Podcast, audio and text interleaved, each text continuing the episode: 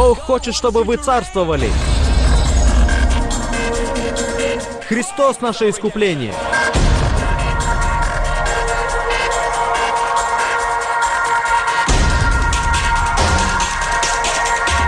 Бог праведен, и Он делает из грешника праведника.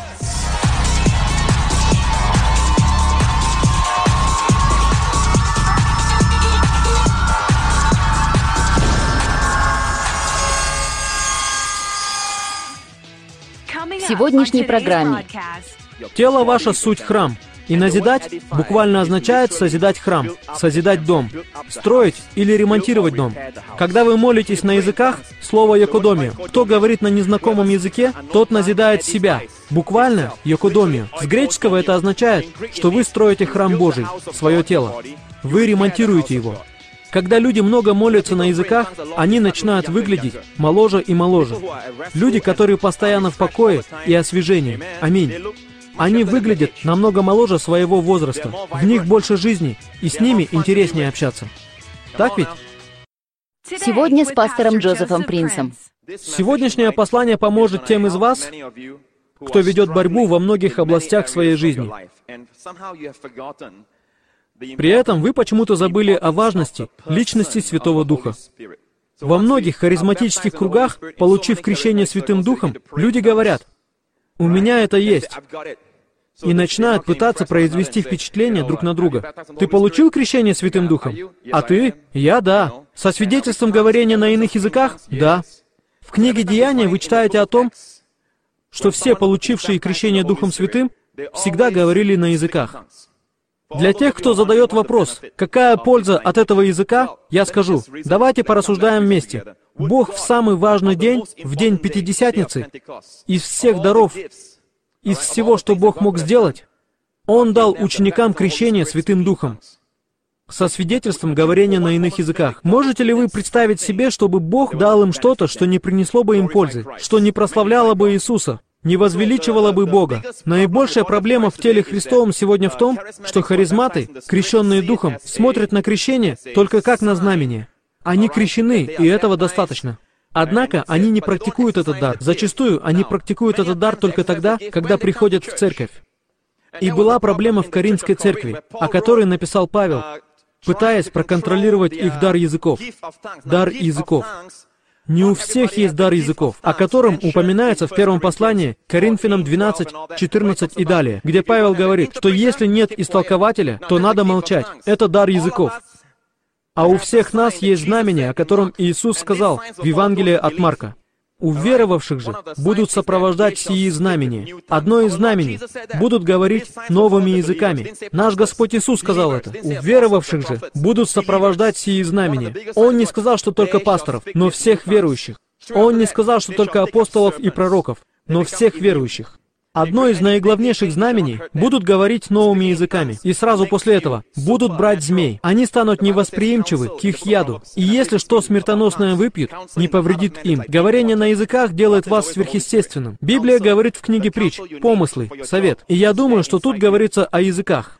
Помыслы, совет. В сердце человека глубокие воды. Вода — это всегда символ Святого Духа. Помыслы, совет, который необходим вам, для вашей работы, всегда там, внутри вас. Совет, необходимый вам для вашего брака, там, внутри вас. Совет, необходимый для ваших взаимоотношений, там, внутри вас. Все, что необходимо вам, совет внутри вас. А как извлечь его? Но человек разумный вычерпывает их, воды. Я стараюсь дать вам понимание об этом чудесном даре, который дает вам Бог. Этот дар несет с собой остальные дары. Один этот дар приносит вам мудрость, приносит вам ходатайство за себя и за других, молитву за свое будущее, пророчество о своем будущем, Провозглашение со властью Иисуса, данный вам, приносит то, что вы хотите утвердить в своей жизни, способность вести войну против сил тьмы. Этот дар дает вам покой, и освежение вашей жизни. Много чего происходит только через один дар. Один дар приносит все другие девять даров. Один дар приносит вам покой и освежение. К примеру, на прошлой неделе мы видели, в 28 главе книги Исаия говорится, что языки дают покой и освежение. Собственно,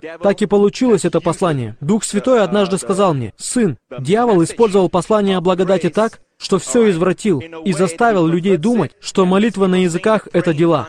И дальше он дал мне эти слова. Который я должен провозгласить. Это сильное провозглашение в моем духе. Он проговорил мне, скажи им, языки — это не дела, это покой. Восклицательный знак.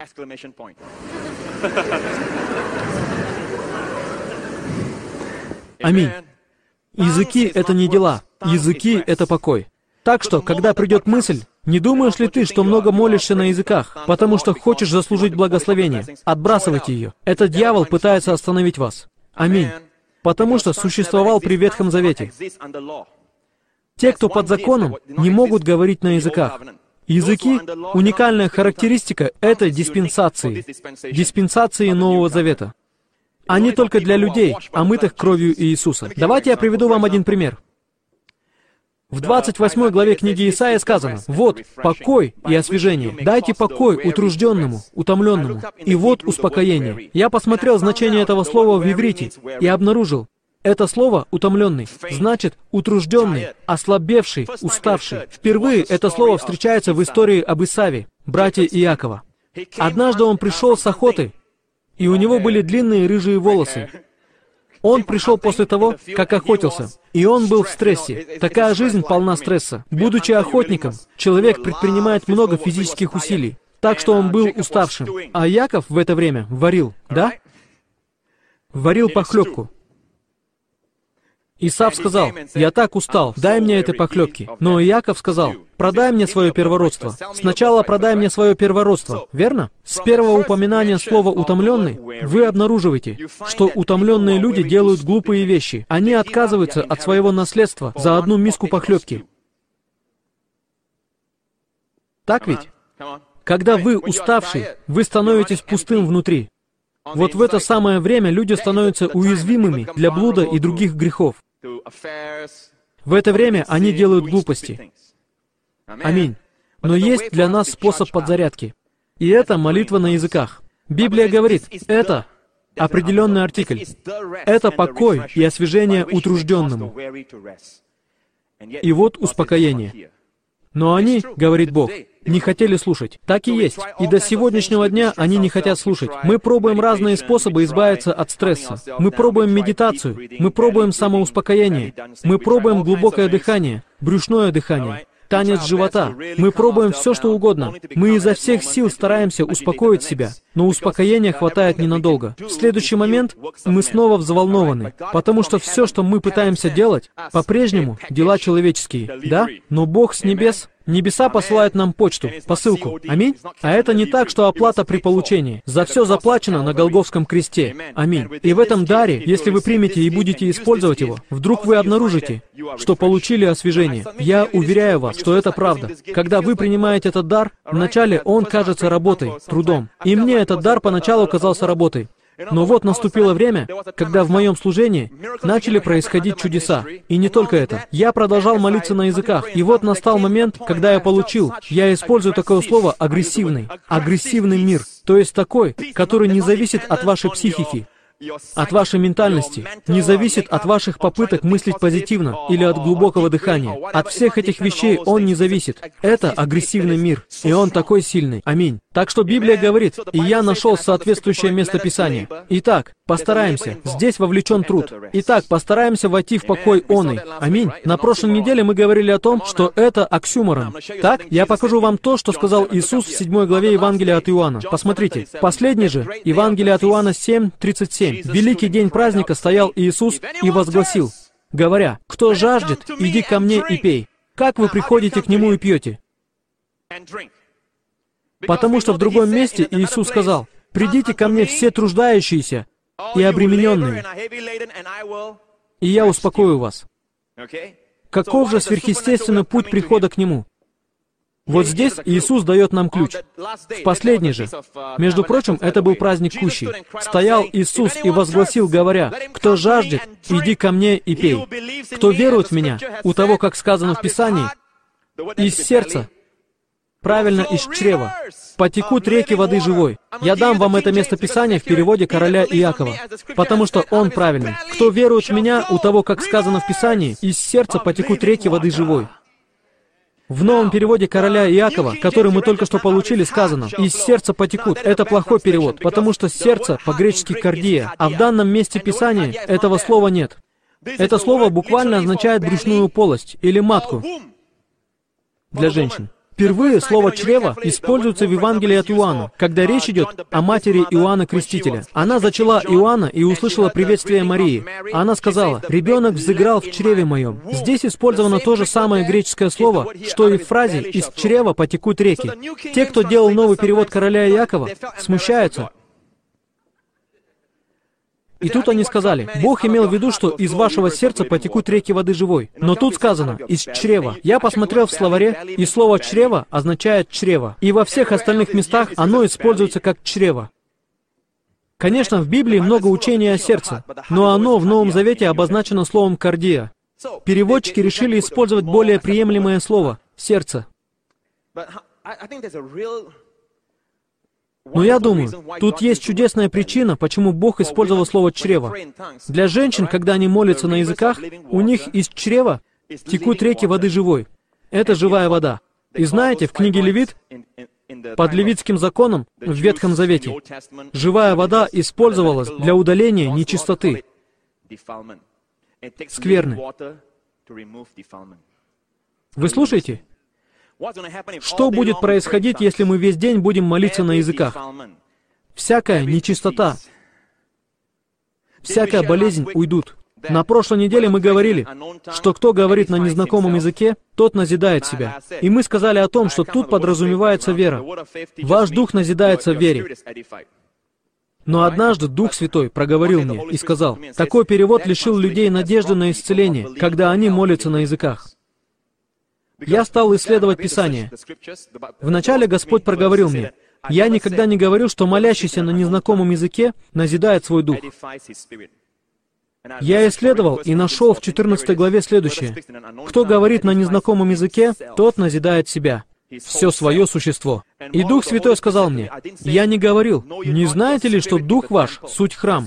Я сказал, «Не знаете ли, что тело ваше — суть храм?» И назидать буквально означает созидать храм, созидать дом, строить или ремонтировать дом. Когда вы молитесь на языках, слово «якодомию», кто говорит на незнакомом языке, тот назидает себя. Буквально «якодомию». В переводе с греческого это означает, что вы строите храм Божий, свое тело, вы ремонтируете его. Когда люди много молятся на языках, они начинают выглядеть моложе и моложе. Люди, которые постоянно в покое и освежении, аминь, они выглядят намного моложе своего возраста, в них больше жизни, и с ними интереснее общаться. Вы знаете, с людьми, пребывающими в покое, интереснее общаться. Нечего доказывать, нечего скрывать. Они такие, какие есть. Так ведь? А сейчас я хочу вам что-то показать. Многие христиане до сих пор вкушают от древа познания добра и зла. Понятно? Они избегают зла и стараются делать добро. Однако, это все равно то же самое древо. И древо это приносит смерть. Понятно? Христианство — это не древо познания добра и зла. Христианство — это древо жизни.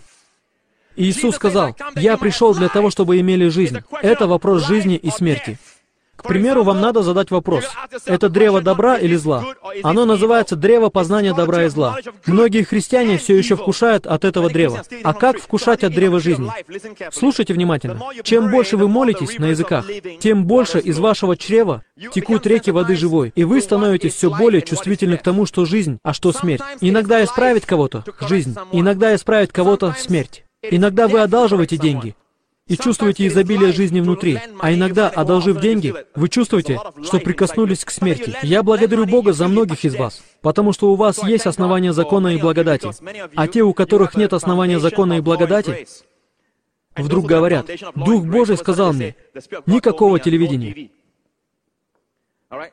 Я должен сказать другим христианам, у вас не должно быть телевизора. Если у вас есть телевизор, вы грешите против Бога. И человек, говорящий такое, может быть очень искренним, но он слушает порочную совесть. Почему? Потому что в своей совести этот человек еще не увидел, какую цену заплатил Христос за все его грехи.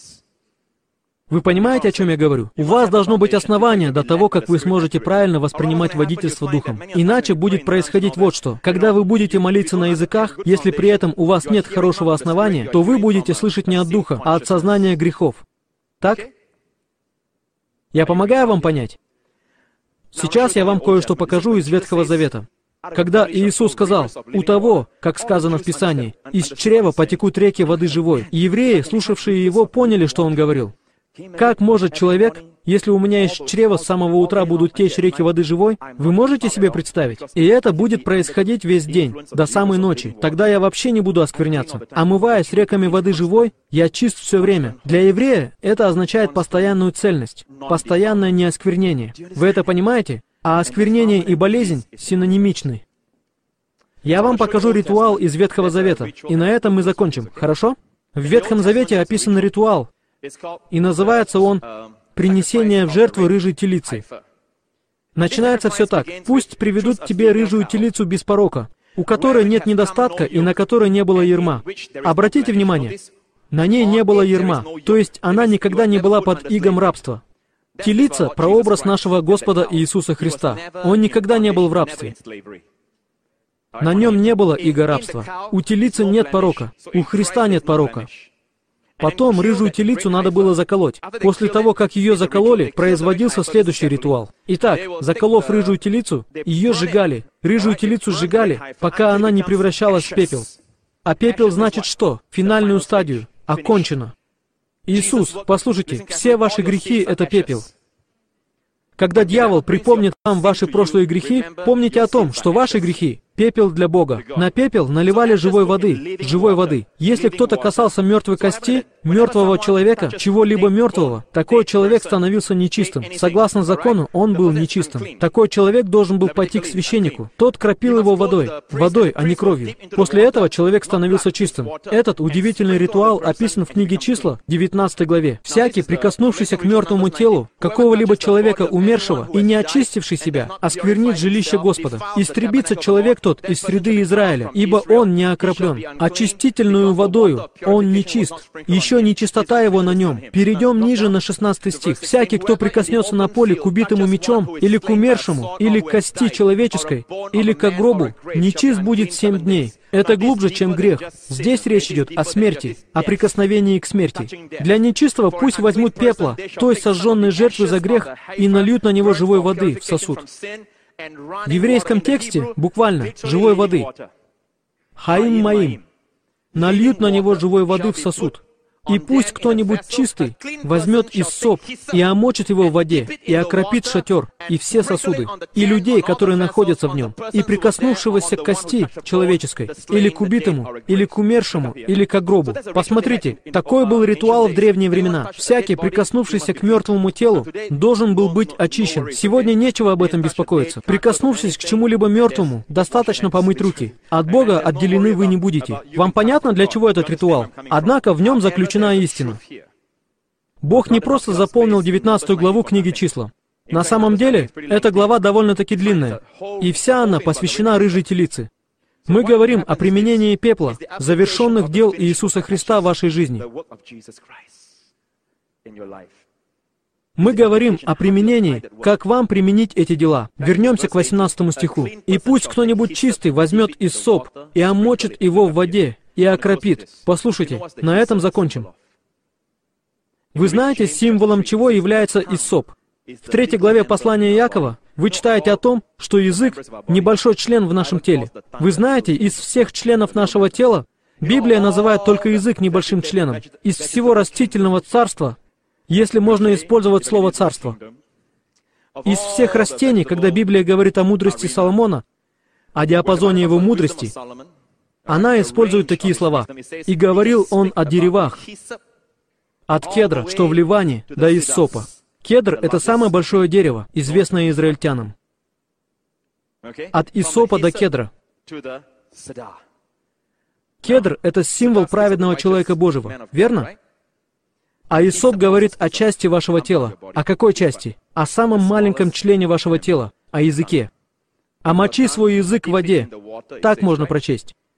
Пусть кто-нибудь чистый возьмет из соп язык и омочит его в воде, окропит, сделает чистым. Смотрите, ваше беспокойство — это пыль. Депрессия — это пыль, уныние, хандра — это пыль, быть больным — это пыль.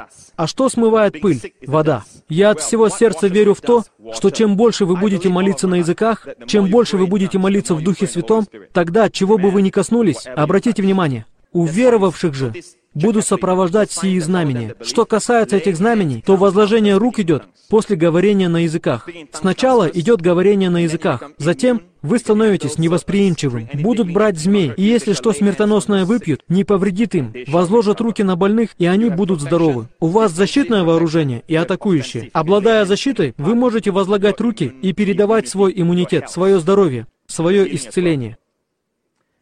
Аминь. Аминь.